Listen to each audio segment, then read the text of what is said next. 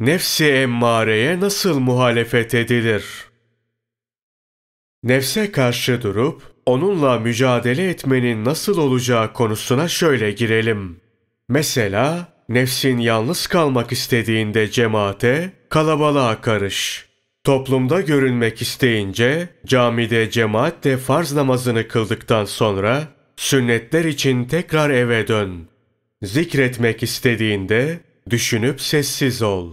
Susmak istediğinde zikre başla. Bu şekilde hep nefse muhalefet et. Nefs ve riyadan kaynaklanan ne varsa onlara karşı gel. Hepsini terk et. Nefsi emmarenin muhalefet edilecek işleri çoktur. Nefsi levvame latif bir cisimdir. İki tarafı vardır ve ikisine de meyledebilecek kabiliyettedir. Bir tarafı nefsi emmareye, diğeri nefsi mülhimeye bakar. Nefsi levvame, emmare tarafına meyledince nefsi emmare kuvvetlenir. Vücut mülkünün tümünü istediği gibi idare etmeye başlar. Şeriatın haram kıldığı durumlar ortaya çıkar. Tabi olundukça nefsi emmare azar. Şeytanın da yardımıyla nefsin sahibi isyankar olur.''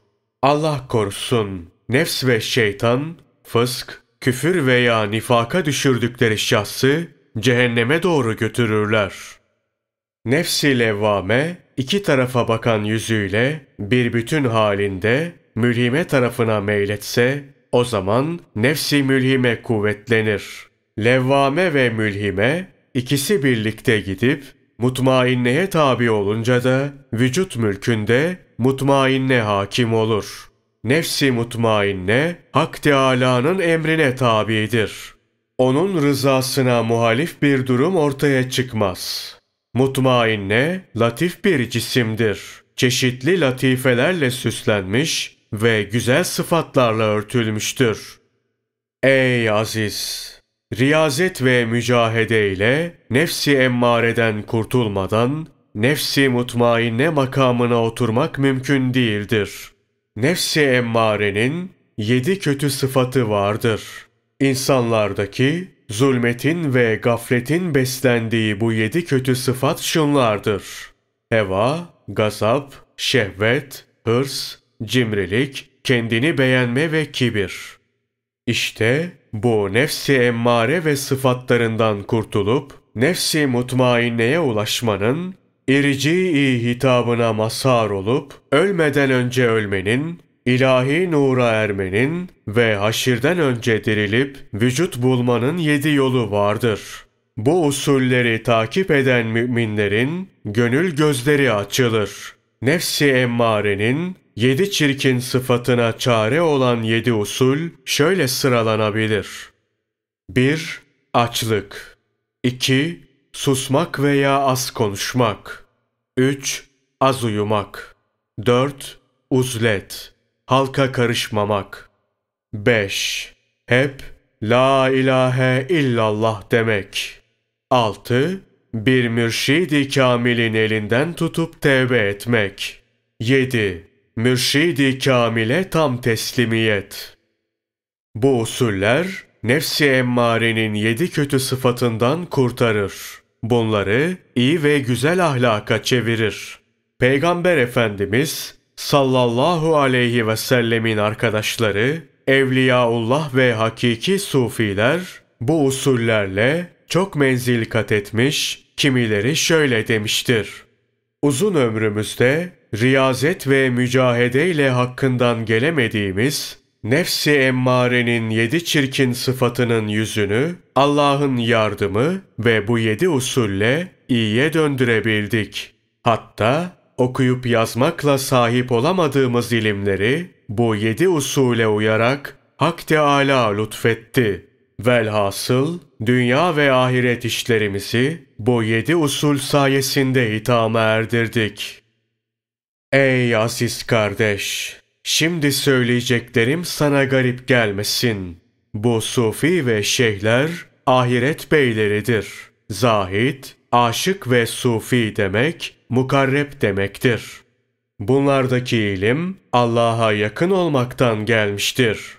Kim Allah'a yakın olanların hallerine özenip muhabbet duysa, bunları öğrenmeye yönelse, kendisine mutasavvıf denir. Bu makamı tahsil ettiğinde ise sufi olur. Bu yüzden mukarreplere sufi, sufilere de mukarrep denir. Sufilerin şeyhleri ahiret alimleridir.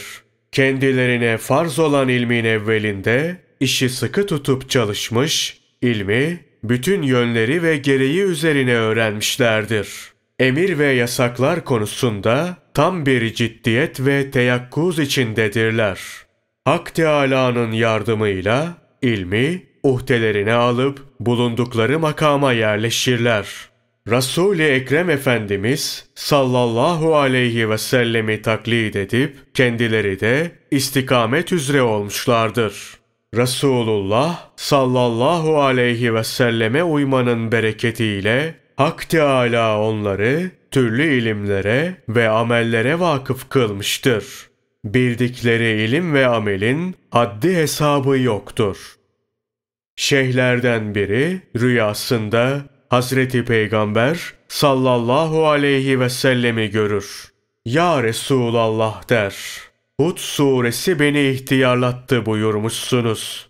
Hud suresindeki nebilerin kıssaları mı yoksa ümmetlerinin kıssaları mı sizi ihtiyarlattı?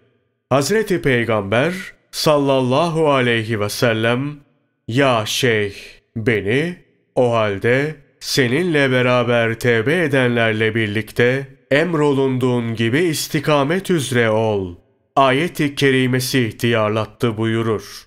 Nitekim Resulullah Efendimiz sallallahu aleyhi ve sellem müşahedatın başlangıcından sonra bu hitaba muhatap olur. Kendisinden istikametin hakikatleri istenir.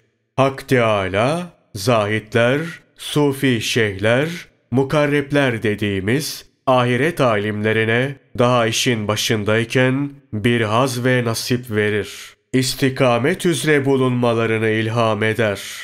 Şüphesiz onlar da hakkın gösterdiği istikamet üzere olmayı bütün her şeyin en faziletlisi, şerefli bir görev olarak bilir. Allah ona rahmet etsin. Şeyh Ebu Ali Cürcani şöyle der. İstikameti iste, kerameti değil. Zira kerameti nefsin ister. İstikameti ise Rabbin.